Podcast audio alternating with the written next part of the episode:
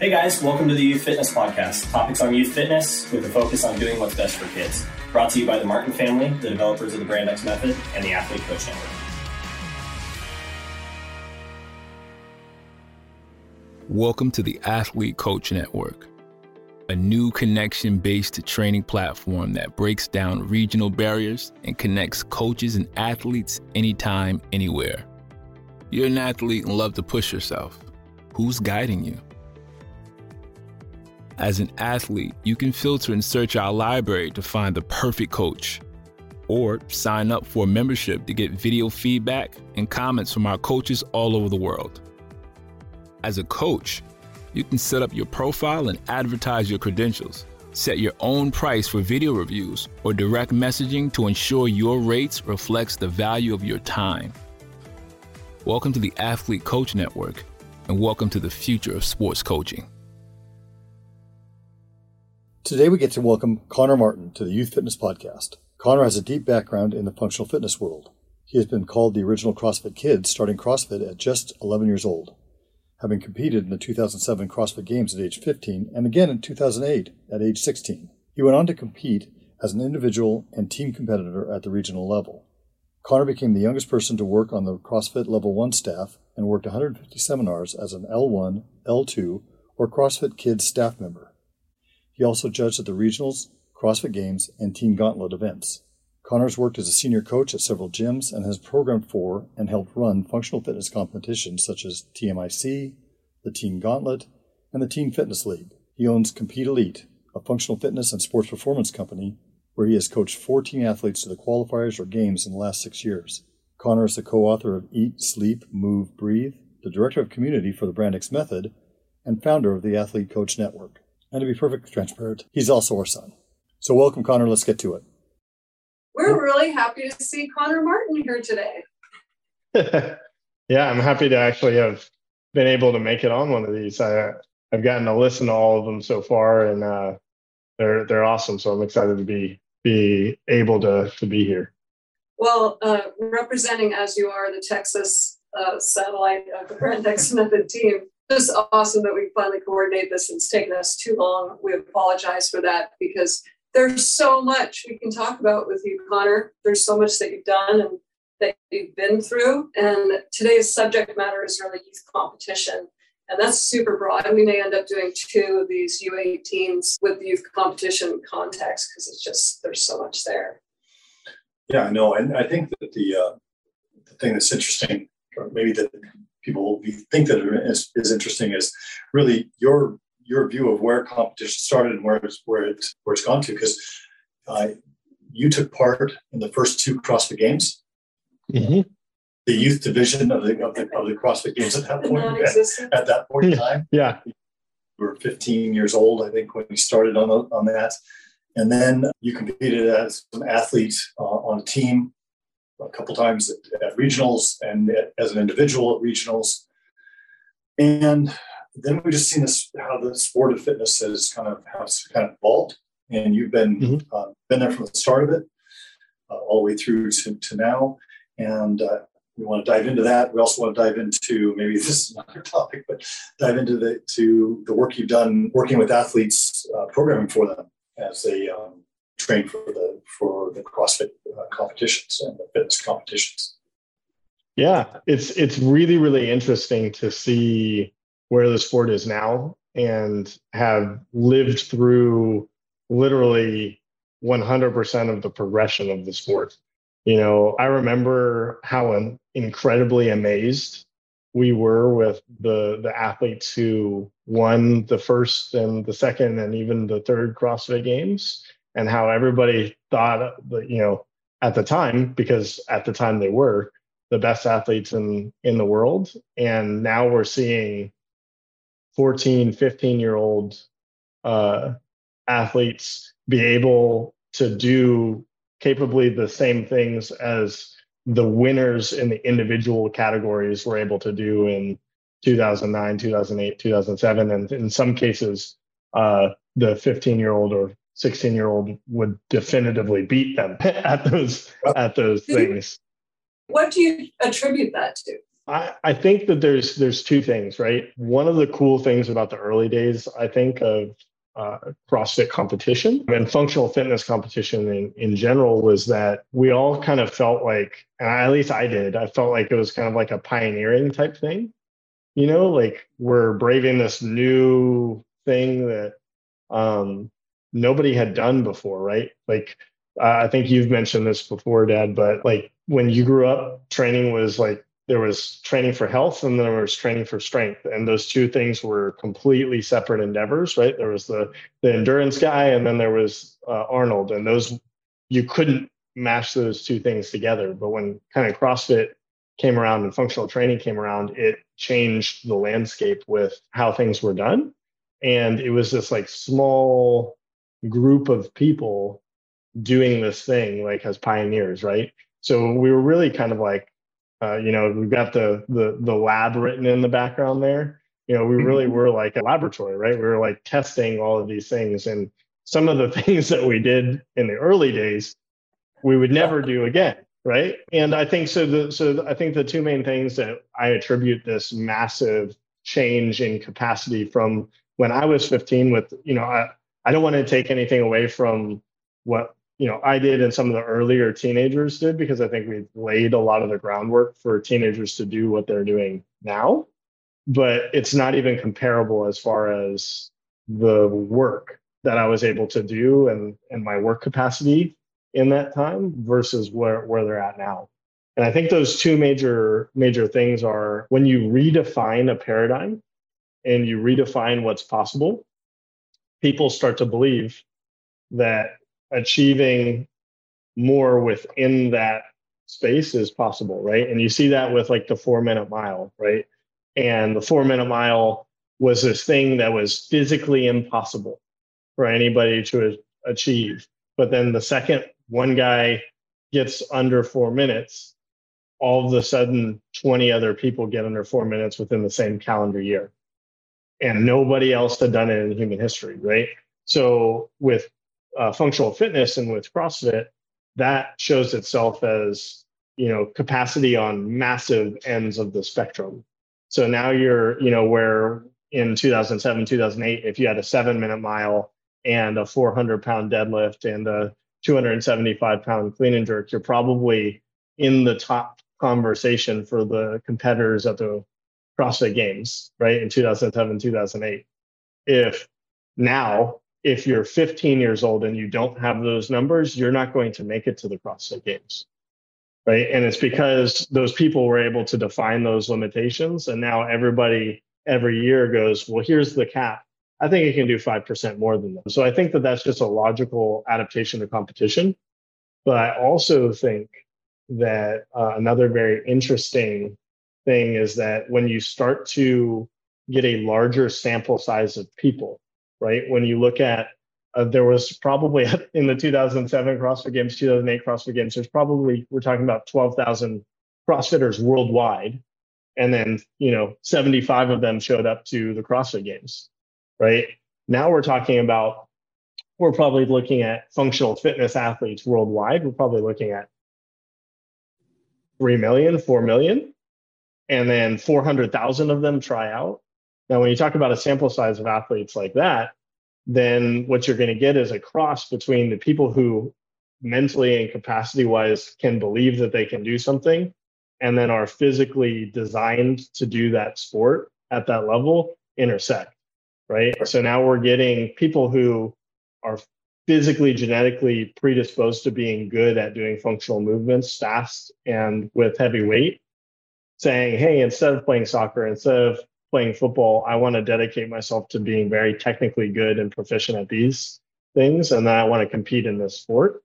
And that's why we're seeing 16 year olds and 17 year olds who have this mental ability to go, hey, I can go beyond what's been done before and genetically have the physical ability to actually do it. So that's that's why we're seeing some craziness come out of those divisions. And like this year, right, Mal- Mallory O'Brien, who's now 18 years old, uh, taking second place in the CrossFit Games as the youngest uh, athlete to ever be on the individual podium.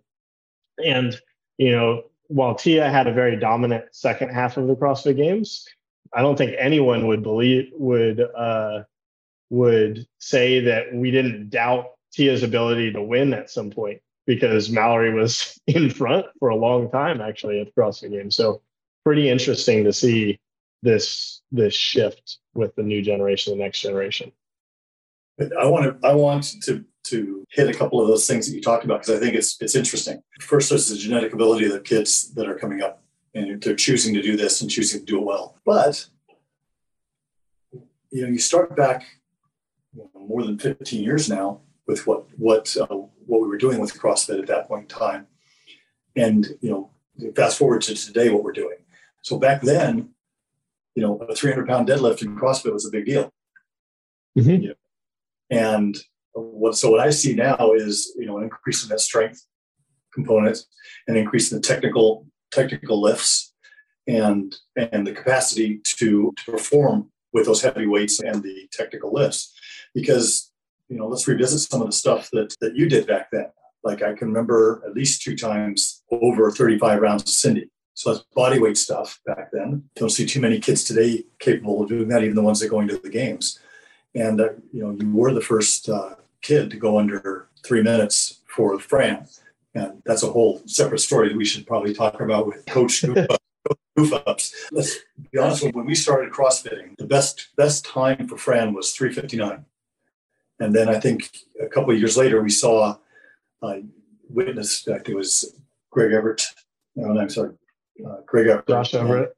Josh, Josh, I'm sorry, Josh Everett and Greg, Greg my confusion there. Sorry. And they were, I think it was uh, 247 and 235 or something like that was their time. And we have video of you doing uh, Fran at 2, 230, I think was your, uh, was your time. And eventually you were down to 208. So it wasn't the capacity, the, the metabolic capacity, and the, the I think the, the gymnastics capacity that has really changed. It's the weight and the stamina and the technical lifts and the ability to perform those under the same parameters that were done you know, back then. It's, it's pretty interesting to see when we see a 15 year old you know, snatching some of the weights that they're able to snatch now, or thrustering uh, the weights that they're able to, to thruster now. Um, mm-hmm.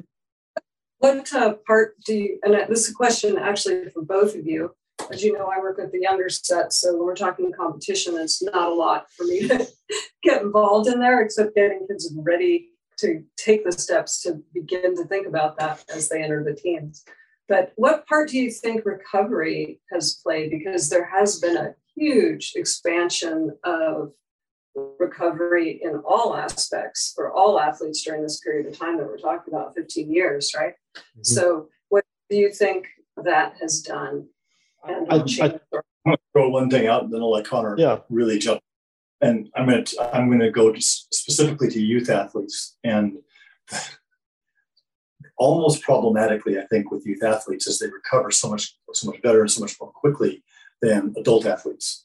And so, if you aren't speaking to them as a coach about recovery, they're going to be able to walk in and duplicate their efforts over and over and over again every day in the gym, and and that that is problematic in setting them up for being an athlete in, the, in their adult years because they're just going to become expecting that to kind of continue.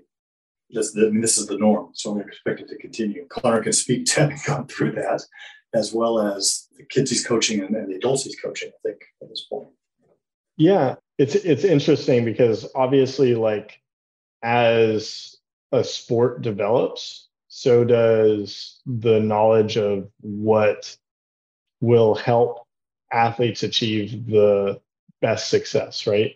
And every single year in every single sport, right, something new can affect the, the game by 1%, right? And every every year there's an athlete looking looking for that at the top level, right? It's a very, very, very, very common common thing, right? And you see that with the improvements in uh, recovery tactics, right? You know, sleep specifically, sleep tracking is a huge thing now, right? Nutrition, right? Like when we started, the big nutrition push was the zone, which is a great uh, health and lifestyle focused diet, but it's a terrible diet for for athletes, right? And and you know, athletes were doing that diet for the CrossFit Games at the time because nobody had done this as a sport. And then all of a sudden, people realized like, hey, we are burning calories at a rate that necessitates a lot more carbohydrate than what we're getting at this, right? So we've gotten a lot more accurate with a lot of those tools that help aid somebody performing really, really well. Mobility is also uh, another one, right? You know, I credit Kelly a lot with this. You know, I think that before Kelly, really, and you and I can probably speak to this very well with our 2:30 p.m. workout stat of like walking into the gym and going like, "All right, I'm good to go." And that was Take it. Right? Load the load the bar, load the bar. Do no warm up sets. Load it all the way up to the weight, and then start the workout. Right, and that was that was and and and that's nobody's fault, but that was just like the mentality was like you didn't really need to do that much of a warm up. But then Kelly was like, actually, you guys all move terribly to to everybody, you know, and you need to you need to stretch a little bit yeah. You need to stretch a little bit and let's move and let's let's get mobile. And i think he kind of revolutionized people's perception of that within functional training. And you know to this day is something that uh, you know athletes all have very specific routines now that they all know that they need to do prior to this type of workout or that type of workout. Another thing that's kind of an interesting tool around those same same pieces. I don't know if you guys have seen people wearing those like mouthpieces, those airwave mouthpieces, but breath breath control is a big topic that's uh, that's you know on the minds of lots of athletes now, and I think that that's uh, very very prevalent because again, people are trying to gain that little bit of an edge, right? And at the top level, if you can just control your breath just a little bit better than the guy next to you, maybe you can push just a little bit harder than him when it gets tough. You know, and that's and that's where kind of people are trying to get those advantages. Can we can we give a shout out to uh, Brian MacKenzie on that? For I think he was the first oh, yeah. one to really start talking yeah, but, about that community where where Kelly was the first one talking about mobility, Brian was absolutely the first person talking about breath control. I actually reached out to Brian when I was coaching. Uh, I coached a team that was going to go to uh, Utah for regionals, and I reached out to Brian to ask him how to do uh, breath control training with them prior to going there. And uh, the feedback from everybody that was on the team was that they didn't actually notice the elevation change when they did the workouts because of all the breath training we had been doing. Wow. That's yeah, wonderful. very interesting. I know that we have just a few minutes in this U18 left. So we're definitely doing a part two. A part two. But yeah. one of the things that would be interesting is, is talk about is uh, you've had kids in the last, uh, in five of the last eight CrossFit games. Mm-hmm. So uh, when you're training the teens at that level, is there something like what are the can you, can you name the, the, the three things that that help define kids at that level versus kids maybe who are you know doing this for fun? Yeah there's a big intangible quality of self-belief. Every single one of the teenagers that i've trained has a quality and it's hard to describe but it's this belief in self beyond what they are actually capable of doing. And that's that's actually a really really good thing for an athlete to have. To believe that they are better than what they are right now because most people walk into competitions and believe that they are worse. They focus on the things that they know they're going to lose at. Um, but the athletes that I've coached that have made it to that level, who have achieved that level of success, especially in the teenage category, have this unique ability to almost ignore what they're weak at and just be like, well, I know I'm going to win this workout, so I should probably be able to win the competition. And as a coach, if you can foster that belief to carry throughout, even when they perform not so well on something, it's a really, really good characteristic for them to carry on into competing in the individual category eventually over time. But that to me, that's the defining characteristic of athletes that make it to the games is like that they believe in themselves beyond their actual capacity. Do you remember watching Keegan competing at the mm-hmm. CrossFit game? It was the first gauntlet. It was the first gauntlet. and the thing was the max front squat. And we watched Keegan come and he says, load the bar. And I forget it was like 350 pounds or something. And he picks up off the thing and he just goes straight to the ground. The bar crashes mm-hmm. to the ground. Why did you put 350? I think your your max squat was 275. 275. And he and I, and I can't remember what his comment was, but he said, I got half of it. Well, half of it was, it was to the ground. Was, yeah. You got the gravity fed portion. Good job. the gravity part. Um, yeah. Oh my God, that's And I guess you know what what kids can be can be like. What that that story is funny because it's it it definitely sh- shows that same quality that I'm talking about. Yeah, and and what is interesting though is that the thing the quality that that I was talking about there definitely shows shows up in competition too and then sometimes if somebody carries that quality into a competition and they believe they can do something sometimes adrenaline fed with the mm-hmm. right technique and and and you know capacity to support it they can do something incredible that you're like wow that actually is the best I've ever seen. That's pretty imp- impressive. And I've had the ability to work with some teenagers that have done some of that type of thing and where I'm going, I've never seen anybody be able to do that. it's amazing. I think it speaks yeah. to the fact that young people definitely need coaching because there there are times when a little bit of metering of those attempts is mm-hmm. necessary. Connor, this was awesome. We'd love to have you back for a second U18 so we can talk about talk more about all these things that you're doing. And thank you. Thank you for spending time with us. It's been awesome. Youth need great coaches now more than ever. Brand X has dedicated themselves to doing what is best for kids for over two decades and now offers mentoring, education, programming, and resources in one smart package to empower coaches to efficiently deliver world class youth programs. Check out their plug and play options and join the Brand X family today. You plus Brand X equals youth program success.